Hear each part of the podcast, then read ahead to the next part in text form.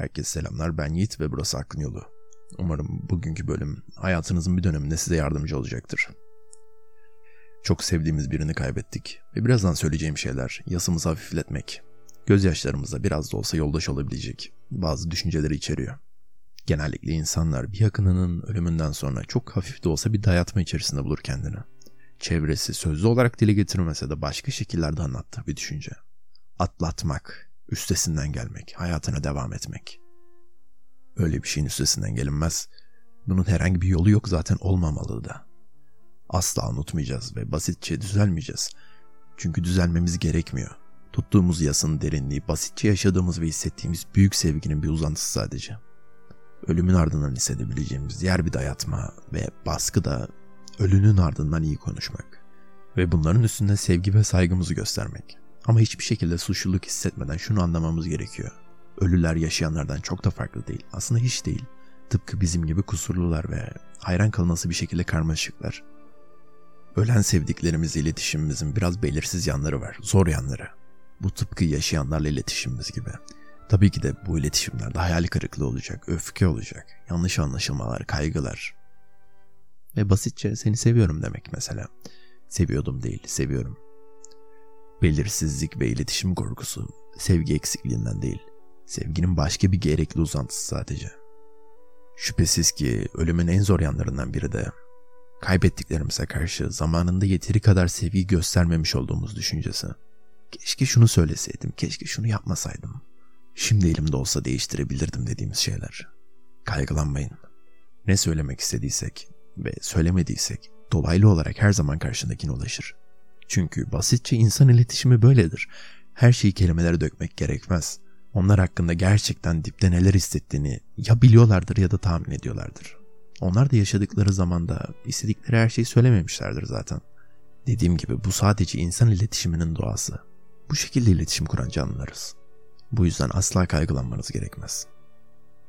İnsan bedeni öldüğünde ölmez. Hayatı boyunca dokunduğu her insanın sonuncusu da ölene kadar o insan yaşamaya devam eder. Ve bu yüzden yaşayacak daha çok şeyleri vardır. Çünkü içimizde yaşamaya devam ederler. Aklımızda, muhabbetler kafamızda durmadan devam eder.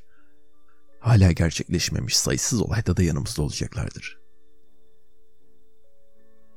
Birine karşı sevgimiz gerçekten değişik şeyler yapabilir. Mesela korku yaratabilir.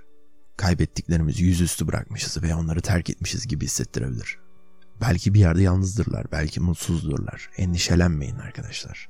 Mutsuz değiller. Tam anlamıyla huzur içindeler. Dini görüşün ne olursa olsun böyle bu. Artık size ihtiyaçları yok. Sizi hiçbir şey için suçlamazlar. Sinirli değiller.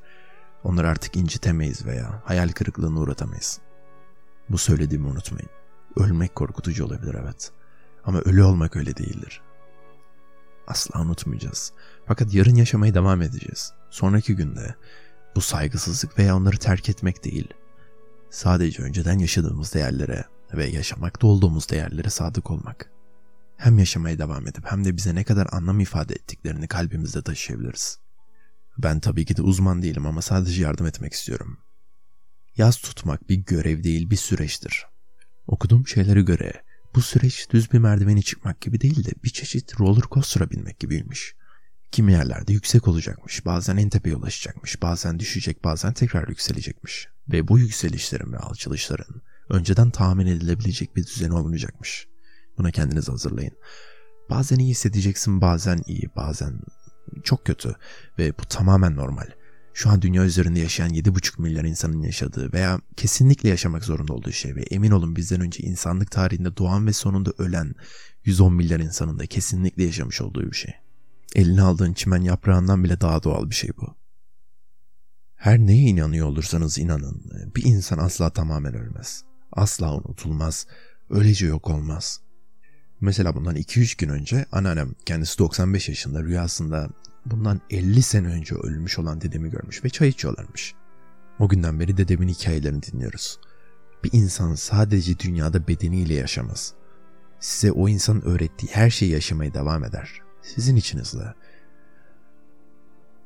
Bu podcast'a başlamamı sağlayan, bu podcast'in iki logosunu da yapan arkadaşım, en iyi arkadaşım, en güzel anlarımızı hatta en büyük acılarımızı yıllarca paylaştığımız arkadaşım. Ama ne yazık ki bugünkü acısı paylaşabileceğimiz bir acı değil. Bu bölümü kendi başına geçmek zorunda. Bugün arkadaşım babasını kaybetti. Babası harika bir adamdı. Temiz bir kalbi vardı. Tıpkı oğulları gibi. Adam harika bir diş hekimiydi ve o yüzden arkadaşımın her zaman çok beyaz dişleri olurdu. Haberi alınca telefonla aradım ama başsağlığı dilemek dışında bir şey söyleyemedim ama aslında birçok şey söylemek istiyordum. Yardım etmek istiyordum. Umarım bugünkü podcast sen ve seninle beraber bu acıları yaşayan birçok başkasına yardımcı olur. En azından bu süreçte asla yalnız olmadığınızı bilirsiniz. Bir sonraki podcast'te görüşmek üzere.